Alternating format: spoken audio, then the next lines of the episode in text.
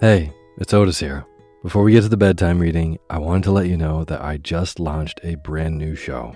It's called The Daily Book Club, a daytime companion to Sleepy, where you hear entire books one chapter at a time, one day at a time.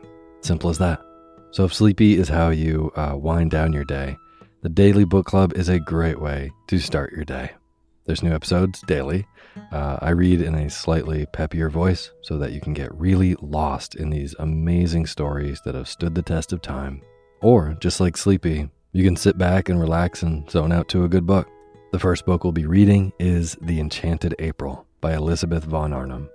Story is in the 1920s, four women unfulfilled with life take a chance and abscond to a dreamy medieval Italian castle. It's a story dripping with wisteria, the beauty of solitude, and an unlikely pursuit of joy in Portofino, Italy. I think that this is a perfect story for the season, and you can hear it now. Find the Daily Book Club on Spotify, Apple Podcasts, and everywhere else. This show has been a long time coming, and I'm so excited to bring you even more stories. So go subscribe to the Daily Book Club to hear what happens next. Thanks.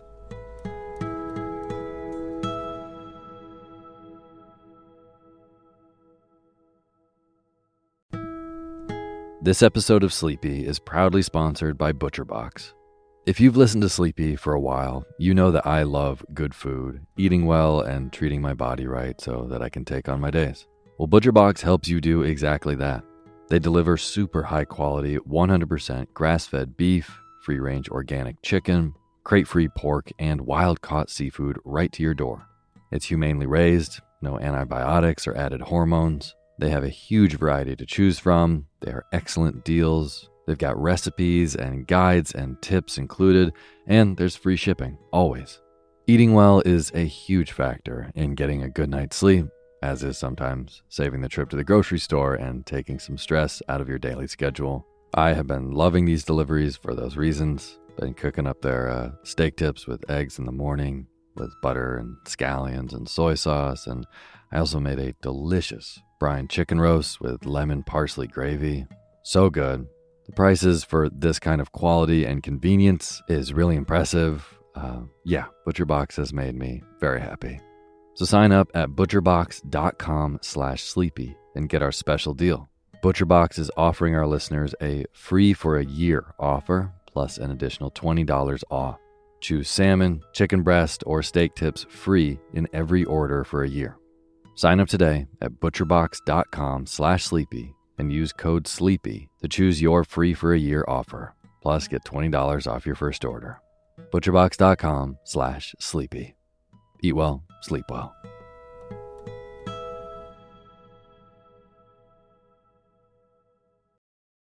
This episode is brought to you by Visit Williamsburg. In Williamsburg, Virginia, there's never too much of a good thing. Whether you're a foodie, a golfer, a history buff, a shopaholic, an outdoor enthusiast, or a thrill seeker, you'll find what you came for here and more. So ask yourself, what is it you want? Discover Williamsburg and plan your trip at visitwilliamsburg.com. Hey, my name's Otis Gray, and you're listening to Sleepy.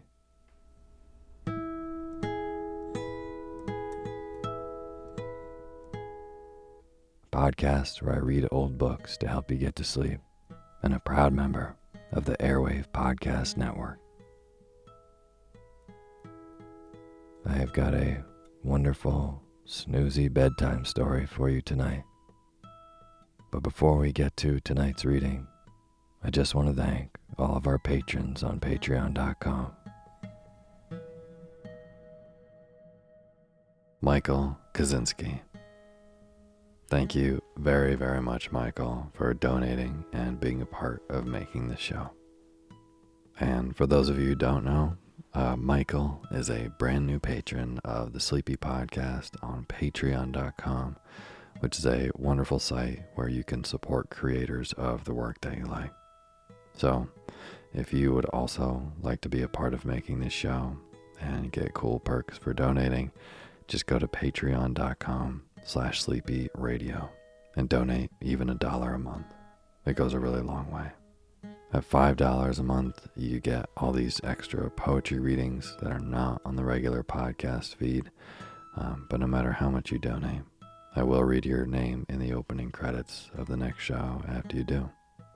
And if you'd like to get a nice little fun Christmas gift for someone you know who does listen to Sleepy, you can donate um, on patreon.com and then just send a message um, telling me to give a shout out to a friend or a family member.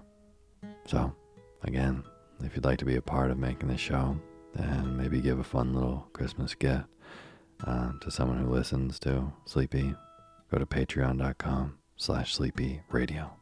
Thank you. And the music you're hearing is by my good friend James Lepkowski, and the cover up for Sleepy is by Gracie Kanan.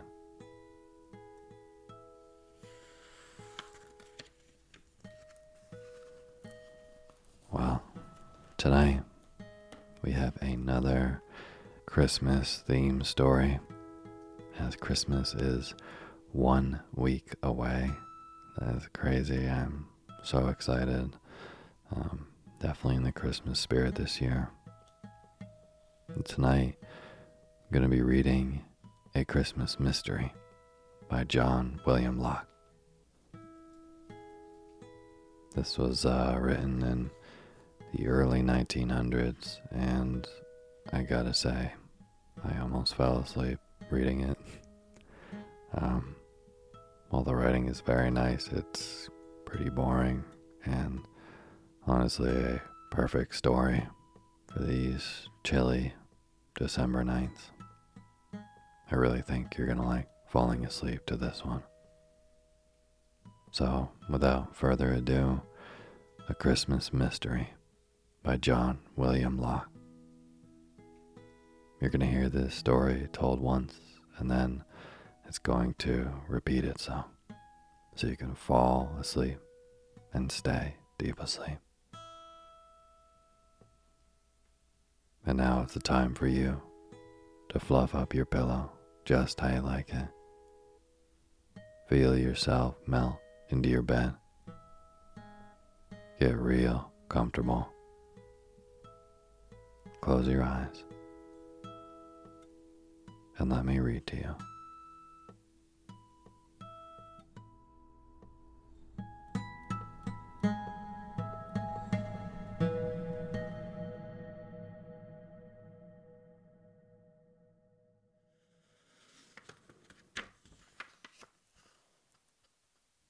Christmas Mystery. Three men who had gained great fame and honor throughout the world met unexpectedly in front of the bookstall at Paddington Station. Like most of the great ones of the earth, they were personally acquainted, and they exchanged surprise greetings. Sir Angus McCurdy the eminent physicist scowled at the two others beneath his heavy black eyebrows. I'm going to a god-forsaken place in Cornwall named Trehenna, said he. That's odd, so am I, croaked Professor Biggleswade. He was a little, untidy man with round spectacles, a fringe of grayish beard, and a weak, rasping voice and he knew more of Assyriology than any man, living or dead. A flippant pupil once remarked that the professor's face was furnished with a Babylonic cuneiform in lieu of features. People call Deverell at Fowlis Castle? asked Sir Angus. Yes, replied Professor Biggleswade. How curious. I am going to the Deverells too, said the third man. This man was the Right Honorable Viscount Doyne, the renowned empire builder and administrator, around whose solitary and remote life popular imagination had woven many legends. He looked at the world through tired gray eyes, and the heavy drooping blond mustache seemed tired too, and it dragged down the tired face into deep furrows. He was smoking a long black cigar. I suppose we may as well travel down together, said Sir Angus, not very cordially. Lord Doyne said courteously, I have a reserved carriage. The railway company is always good enough to place one at my disposal. It would give me great pleasure if you would share it. The invitation was accepted, and the three men crossed the busy, crowded platform to take their seats in the great express train. A porter, laden with an incredible load of paraphernalia, trying to make his way through the press, happened to jostle Sir Angus McCurdy. He rubbed his shoulder fretfully. Why the whole land should be turned into a bear garden on account of this exploded superstition of Christmas is one of the anomalies of modern civilization. Look at this insensate welter of fools traveling in wild herds to disgusting places merely because it's Christmas. You seem to be traveling yourself, McCurdy, said Lord Doyne. Yes, and why the devil I'm doing it, I have not the faintest notion, replied Sir Angus. It's going to be a beast of a journey, he remarked some moments later, as the train carried them slowly out of the station. The whole country is under snow, and as far as I can understand, we have to change twice and wind up with a 20 mile motor drive. He was an iron faced, beetle browed, stern man, and this morning he did not seem to be in the best of tempers. Finding his companions inclined to be sympathetic, he continued his lamentation. And merely because it's Christmas, I've had to shut up my laboratory and give my young fools a holiday just when I was in the midst of a most important series of experiments. Professor Biggleswade, who had heard vaguely of and rather look down upon such few fangled toys as radium and thorium and helium and argon for the latest astonishing development in the theory of radioactivity, had brought Sir Angus McCurdy his worldwide fame said somewhat ironically, if the experiments were so important, why didn't you lock yourself up with your test tubes and electric batteries and finish them alone? Man, said McCurdy, bending across the carriage and speaking with a curious intensity of voice. Do you know, I'd give a hundred pounds to be able to answer that question.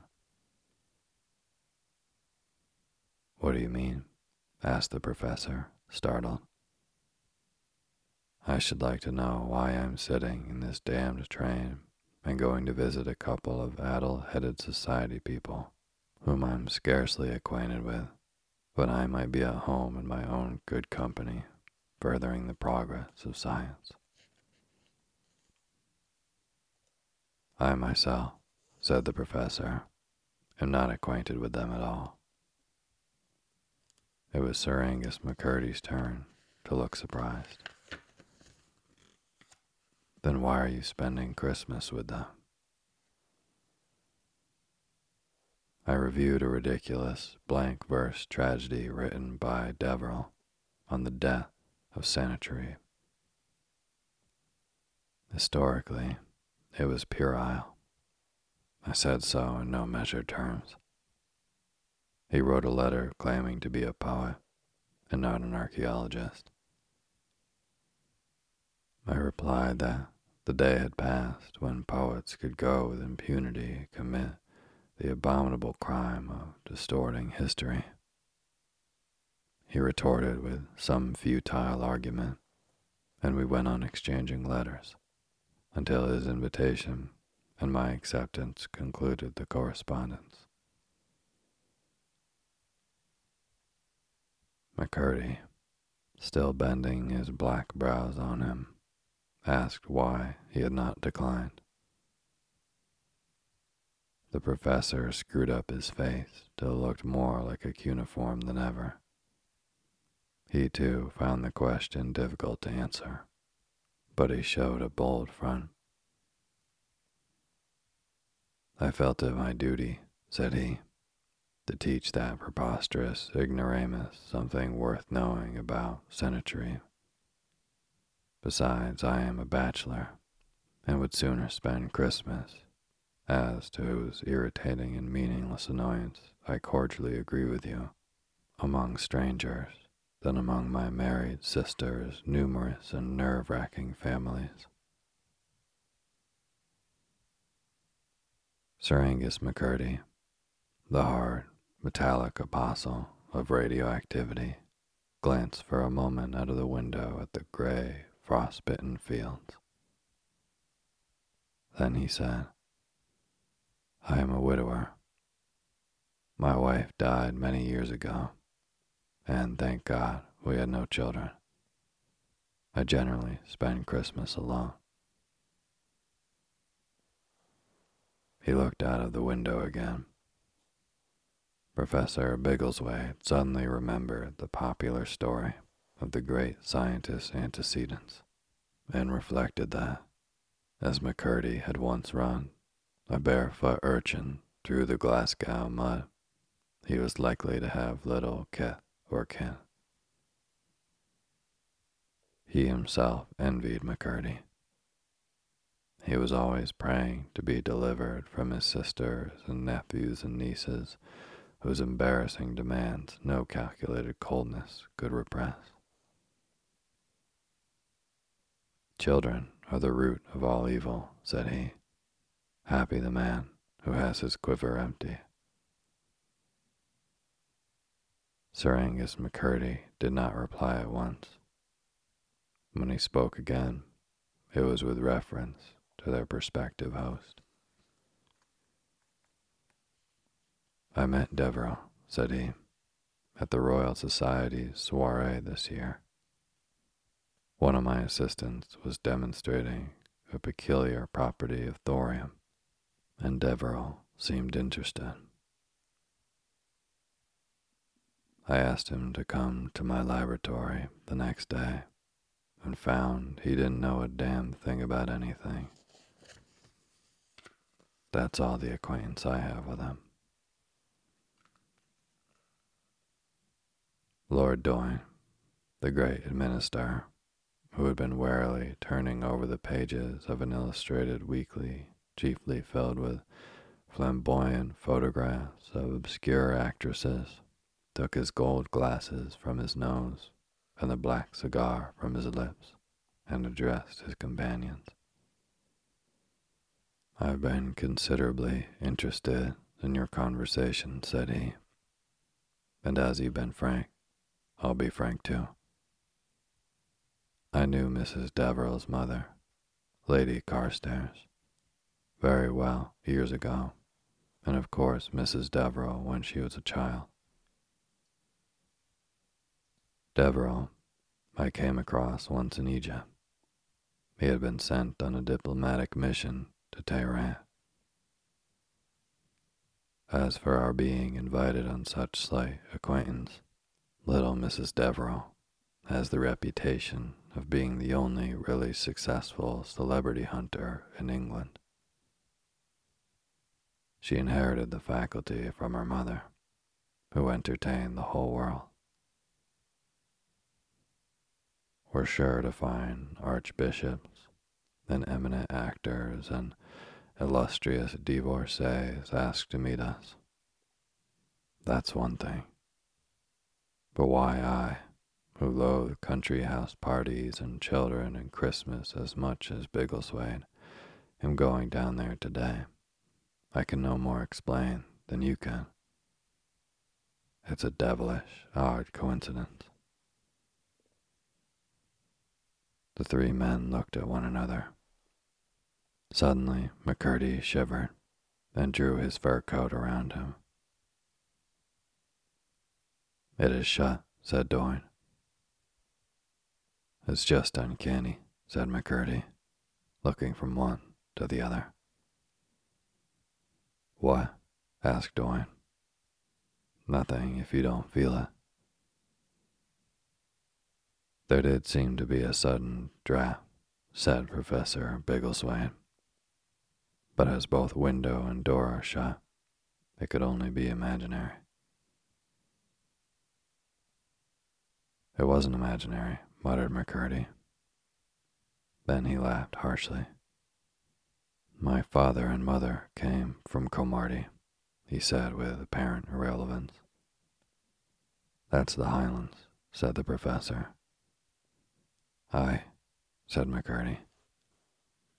Lord Doyne said nothing, but tugged at his mustache and looked out the window as the frozen meadows and bits of river and willows raced past. A dead silence fell on them. McCurdy broke it with another laugh and took a whiskey flask from his handbag. Have a nip? Thanks, no, said the professor. I have to keep to a strict dietary, and I only drink hot milk and water, and that sparingly. I have some in a thermos bottle. Lord Doyne also declined the whiskey. McCurdy swallowed a dram and declared himself to be better. The professor took from his bag a foreign review in which a German sciolist had dared to question his interpretation of a Hittite inscription. Over the man's ineptitude, he fell asleep and snored loudly. To escape from his immediate neighborhood, McCurdy went to the other end of the sea and faced Lord Doyne, who had resumed his gold glasses and his listless contemplation of obscure actresses. McCurdy lit a pipe. Doyne another black cigar. The train thundered on. Presently, they all lunched together in the restaurant car. The windows steamed, but here and there, through a wiped patch of pain, a white world was revealed. The snow was falling. As they passed through Westbury, McCurdy looked mechanically for the famous white horse carved into the chalk of the down. But it was not visible beneath the thick covering of snow. It'll be just like this, all the way to Gehenna Trehenna, I mean, said McCurdy. Doyne nodded.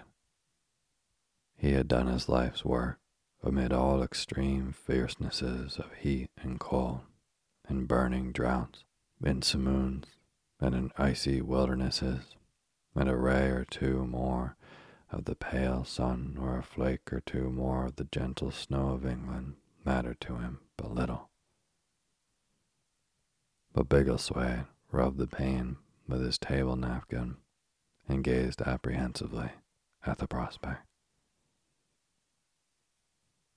If only this wretched train would stop, said he, I would go back again. And he thought how comfortable it would be to sneak home again to his books and thus elude not only the Deverils, but the Christmas jollities of his sister's families, who would think him miles away.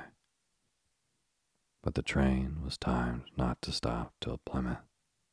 235 miles from London, and thither was he being relentlessly carried. Then he quarreled with his food, which brought a certain consolation.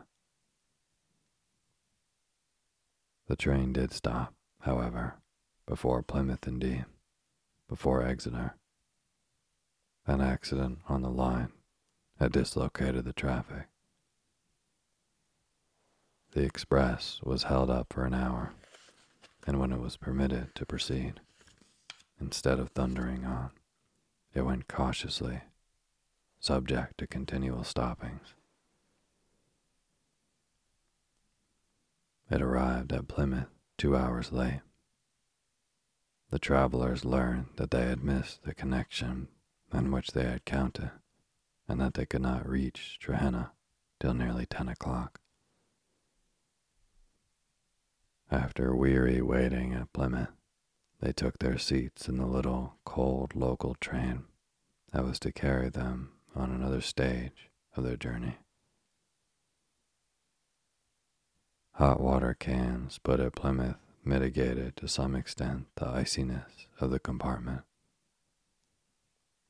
But that only lasted a comparatively short time, for soon they were set down at a desolate, shelterless wayside junction, dumped into the midst of a hilly, snow covered waste, where they went through another weary wait for another dismal local train that was to carry them to Trehenna and in this train there were no hot water cans, so that the compartment was as cold as death. McCurdy fretted and shook his fist in the direction of Trehenna. And when we get there, we will still have 20 miles motor drive to Fowlis Castle. It's a fool name, and we're fools to be going there. I shall die of bronchitis, wailed Professor Biggleswade. A man dies when it is appointed for him to die, said Lord Doyne in his tired way, and he went on smoking long black cigars. It's not the dying that worries me, said McCurdy. That's a mere mechanical process which every organic being, from a king to a cauliflower, has to pass through. It's the being forced against my will and my reason to come on this accursed journey, which something tells me will become more and more accursed as we go on. That is driving me to distraction. What will be, will be said Doyne. I can't see where the comfort of that reflection comes in, said Biggleswade. And yet you've traveled in the East, said Doyne. I suppose you know the valley of the Tigris as well as any man living. Yes, said the professor. I can say I dug my way from Tikrit to Baghdad and left not a stone unexamined. Perhaps, after all, Doyne remarked, that's not quite the way to know the East. I never wanted to know the modern East, returned the professor. What is there in it of interest compared with the mighty civilizations that have gone before? McCurdy took a pull from his flask. I'm glad I thought of having a refill at Plymouth, said he. At last, after many stops at little lonely stations, they arrived at Trehenna. The guard opened the door, and they stepped out on the snow covered platform. An oil lamp hung from the tiny penthouse roof that, structurally, was Trehenna Station. They looked around at the silent gloom of white, undulating moorland, and it seemed a place where no man lived, and only ghosts could have a bleak and unsheltered being. A porter came up and helped the guard with the luggage. Then they realized that the station was built on a small embankment, for, looking over the railing, they saw below the two great lamps of a motor car. A fur clad chauffeur met them at the bottom of the stairs. He clapped his hands together and informed them cheerily that he had been waiting for four hours. It was the bitterest winter in these parts within the memory of man, said he, and he himself had not seen snow there for five years. Then he settled the three travelers in the great, roomy touring car, covered with a Cape car hood, wrapped them up in many rugs, and started. After a few moments, the huddling together of their bodies, for the professor being a spare man, there was room for them all on the back seat, the pile of rocks, the serviceable and all but airtight hood, induced a pleasant warmth and a pleasant drowsiness. Where they were being driven, they knew not. The perfectly upholstered seat eased their limbs. The easy swinging motion of the car soothed their spirits. They felt that already they had reached the luxuriously appointed home which, after all, they knew awaited them. McCurdy no longer railed. Professor Biggleswade forgot the dangers of bronchitis, and Lord Doyne twisted the stump of a black cigar between his lips without any desire to relight it. A tiny electric lamp inside the hood made the darkness of the world to right and left, and in the front of the talc window still darker. McCurdy and Biggleswade fell into a doze. Lord Doyne chewed the end of his cigar. The car sped on through an unseen wilderness. Suddenly, there was a horrid jolt, and a lurch, and a leap, and a rebound. And then the car stood still, quivering like a ship that has been struck by a heavy sea.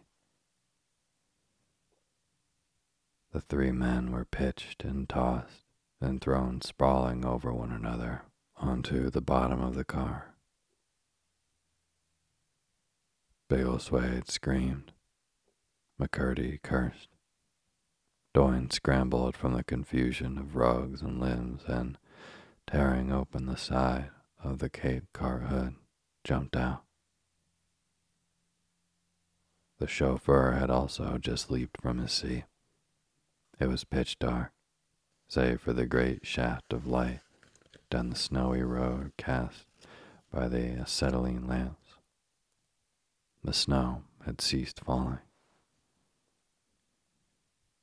What's gone wrong? It sounds like the axle, said the chauffeur ruefully. He unshipped a lamp and examined the car which had wedged itself against a great drift of snow on the off side. Meanwhile, McCurdy and Biggleswade had alighted. Yes, it's the axle, said the chauffeur. Then we're done, remarked Doyne. I'm afraid so, my lord. What's the matter? Can't we get on? asked Biggleswade in his querulous voice. McCurdy laughed. How can we get on with a broken axle? The thing's as useless as a man with a broken back. Gad, I was right. I said it was going to be an infernal journey. The little professor wrung his hands. But what's to be done? he cried. Trap it said Lord Doyne, lighting a fresh cigar. It's ten miles, said the chauffeur. It would be the death of me, the professor wailed. I utterly refuse to walk ten miles through a polar waste with a gouty foot, McCurdy declared wrathfully. The chauffeur offered a solution of the difficulty. He would set out alone for Fowlis Castle. Five miles farther on was an inn where he could obtain a horse and trap and would return for the three gentlemen with another car. In the meanwhile, they could take shelter in a little house which they had just passed some half mile up the road. This was agreed to. The chauffeur went on cheerily enough with a lamp, and the three travelers, with another lamp, started off in the opposite direction. As far as they could see, they were in a long, desolate valley, a sort of no man's land, deathly silent. And I dismissed the supernatural as contrary to reason. But I have Highland blood in my veins, and that plays me exasperating tricks. My reason tells me that this place is only a commonplace moor, yet it seems like a valley of bones, haunted by malignant spirits who have lured us here to our destruction. There's something guiding us now. It's just uncanny. Why on earth did we ever come? croaked Biggleswade. Lord Doyne answered. The Koran says, Nothing can befall us but what God hath destined for us. So why worry? Because I'm not a Mohammedan, retorted Biggleswade. You might be worse, said Doyne. Presently, the dim outline of the little house grew perceptible. A faint light shone from the window. It stood unfenced by any kind of hedge or railing a few feet away from the road in a little hollow beneath some rising ground. As far as they could discern in the darkness when they drew near, the house was a mean, dilapidated hovel. A guttering candle stood on the inner sill of the small window and afforded a vague view into a mean interior. Doyne held up the lamp so that its rays fell full on the door. Yet as he did so, an exclamation broke from his lips, and he hurried forward, followed by the others. A man's body lay huddled together in the snow by the threshold. He was dressed like a peasant, in old corduroy trousers and rough coat, and a handkerchief was knotted round his neck. In his hand he grasped the neck of a broken bottle. Doyne set the lamp on the ground, and the three bent down together over the man. Close by the neck lay the rest of the broken bottle, whose contents had evidently run out into the snow. Drunk? asked Biggleswade. Doyne felt the man, then laid his hand on his heart. No, said he. Dead. McCurdy leaped to his full height. I told you the place was uncanny, he cried. It's fey. Then he hammered wildly at the door. There was no response. He hammered again till it rattled. This time a faint, prolonged sound, like the wailing of a strange sea creature, was heard from within the house. McCurdy turned round his teeth chattering. Did you hear that, Doyne? Perhaps it's a dog, said the professor. Doyne, the man of action, pushed them aside and tried the door handle. It yielded. The door stood open, and the gust of cold wind entering the house extinguished the candle within. They entered and found themselves in a miserable, stone paved kitchen, furnished with poverty stricken meagerness, a wooden chair or two, a dirty table, some broken crockery, old cooking utensils, a fly blown missionary society almanac, and a fireless grate. Doyne set the lamp on the table. We must bring him in, said he. They returned to the threshold, and as they were bending over to grip the dead man, the same sound filled the air, but this time louder, more intense, a cry of great agony. The sweat dripped from McCurdy's forehead. They lifted the dead man and brought him into the room and after laying him on a dirty strip of carpet, they did their best to straighten the stiff limbs. Biggleswade put on the table a bundle which he had picked up outside. It contained some poor provisions, a loaf, a piece of fat bacon, and a paper of tea. As far as they could guess, and as they learned later, they guessed rightly. The man was the master of the house, who, coming home blind drunk from some distant inn, had fallen at his own threshold and got frozen to death. As they could not unclasp his fingers from the broken bottleneck, they had to let him clutch it as a dead warrior clutches the hilt of his broken sword. Then suddenly, the whole place was rent with another, and yet another long, soul piercing moan of anguish. There's a second room, said Doyne, pointing to a door. The sound comes from here.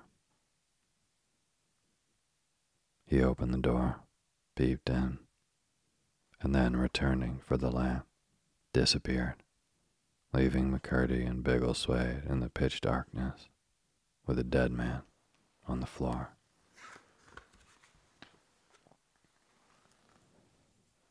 For heaven's sake, give me a drop of whiskey, said the professor, or I shall faint.